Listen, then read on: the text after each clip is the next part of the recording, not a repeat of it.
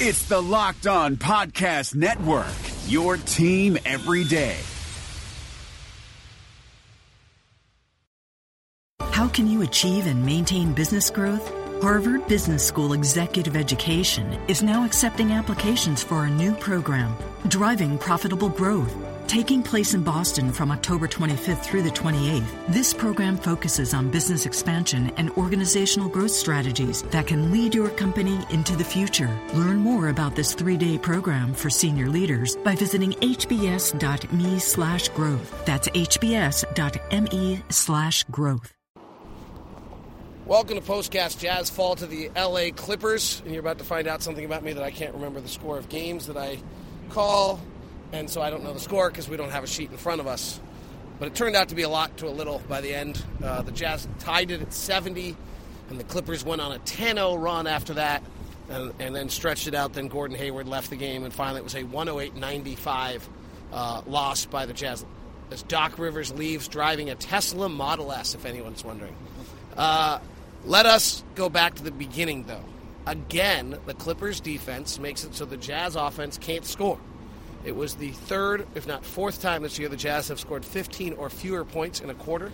And I think it was the seventh time we've scored 20 or fewer points in a quarter against them. What is it that they do when they're not a particularly great defensive team that makes it so that our guys aren't able to roll?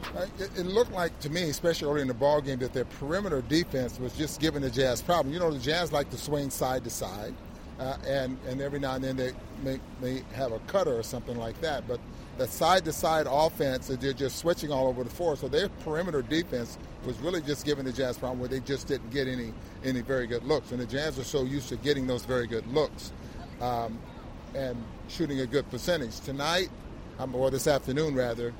Uh, As they, we sit outside in 70 yeah, degree weather. Yeah, it feels good out here.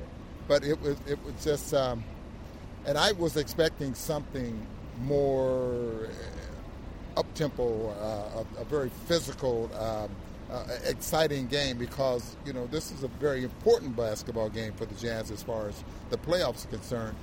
I Just didn't get it in that first in that first uh, in that first half. Second quarter a little bit different. I think Quin makes a substitution, and I thought the guys that came off the bench um, outplayed their bench, and, and the Jazz was able to stay in striking range. And then the opposite happened in the third quarter, where the exact kind of similar circumstance where the Jazz won in Salt Lake when the Jazz were plus 12 over the stretch when Chris Paul was out of the game. Instead, this time the Clippers went on a 10 0 run with Chris Paul out of the game, and that really ended it. Yeah, you know, you can, even third quarter, or you want to get to the fourth quarter, I mean, if you want to get to the fourth quarter now, but even then, I thought that then the Jazz ended up tying the ball game up in that. It was after that, that stretch. That, yeah. And then, as every team would like to have, a Crawford, a Jamal Crawford, one of those guys that can come in the ball game and, and if he gets hot, you ride him. And, and that's exactly what they did. And he just he just blew the game. What do you have? 17 points in that fourth yeah, quarter. He, he killed them late. The game was pretty much over in that stretch. The, the, there are a lot of guys on our team that are not shooting the ball well. Coming into this game, the last five games, we're 26 in the league in effective field goal percentage. And if you start running through it, George Hill's in a slump. Joe Johnson is, is something like four of his last 21 on above the break threes. Alec Burks is something like four of his last 20. Is, is there anything collectively going on that leads to everybody, uh, a, a collection of guys? Rodney Hood, I, if, unless he got the 11th point tonight, he's only been in double figures two of his last eight games.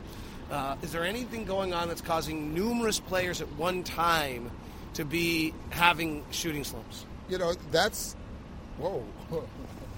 We almost got run over by another t- Tesla Model S. And, and, it doesn't, you know, those Teslas, you can't tell if anything's running. You can hear. I never heard it. They're here. They're, oh, that was a hundred. That's a P hundred D. I don't know what that means. I don't either, but it, they're very, very quiet. You didn't know that, that, he was behind us anyway. But David, what I what I'm seeing is that a couple of guys aren't uh, doesn't seem to be playing, and, and I'm not making any, any excuses or I'm not complaining about, but what the Jazz are doing. But it's just a couple of guys don't seem to be playing as hard as they were during that stretch, working as hard to get uh, what they deserve out there on the floor, what, what, what makes things happen. The Jazz have had a very good offense all season long, and they've gotten very good looks all season long. And when those looks aren't falling, I mean, what do you fall back on? I mean, where do you? Uh, and Rudy's just been, boy, he's been a, a lifesaver. You know, the way he's scoring in the paint and playing defense. He's blocking shots and all that kind of stuff. But that perimeter game has to open up things for, for the Jazz. Otherwise, the Jazz are going to struggle. Well, and obviously the huge story also is Gordon Hayward left the game injured. He went kneecap to kneecap with Austin Rivers. He's I, I, haven't heard an official diagnosis, but I'm willing to guess that's some sort of a bruise, unless it's something more serious. Uh, and who knows? Uh, but that could really change the landscape of how you approach the final nine games of this season. Uh, at least it feels as though home court advantage, in all likelihood, is out the window with the loss today. You no longer have the tiebreaker against the Clippers. Uh, their schedule is just so much easier. It would really be a stunning story if we got home court advantage yeah, at this point. I think they only have three road games, right? And they only play one team that's above 500 on the road. And so that's from that standpoint, you know, it really looks like we will be playing the Clippers, but without home court advantage. Well, I don't know. I mean, we, we, might slide to six. We could slide to six there as well. You know? And we could slide to seven, frankly, if Memphis plays well. They don't have a particularly difficult schedule. We don't have a tiebreaker against anyone. It's yeah. we're a long way from done. And if Hayward, you know, this is a week where you're supposed to get three wins. Yeah right? You have New Orleans at home, at Sacramento, at home against Washington. You, you've got to get three wins this week, and if you don't have Gordon for any period of time, which I don't know, but that I, I don't want to put you know things in the minds of players, but that injury that he has, you're not supposed to be missing games. All right. You know, and and believe me, I've had those.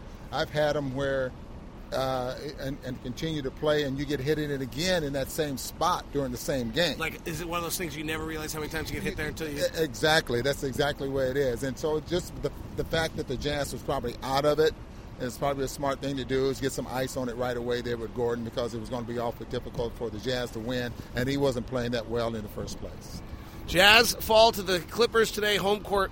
In all likelihood, out the window. They do not clinch a playoff spot. They'll hopefully do that here coming up very soon, and then uh, but a big week ahead of three games with New Orleans, Sacramento, and Washington, and the Jazz need W's without the uh, home court or without the tiebreaker against any of the three teams trailing them means that they will have to uh, beat all of them by at least a game. So anything that's a two-game edge is actually only a game. Anything that's a three-game edge is actually only two. Um, in the case of the Clippers, and it's a half game, it's virtually tied, and the Clippers have the tiebreaker. That is Postcast. Have a good day.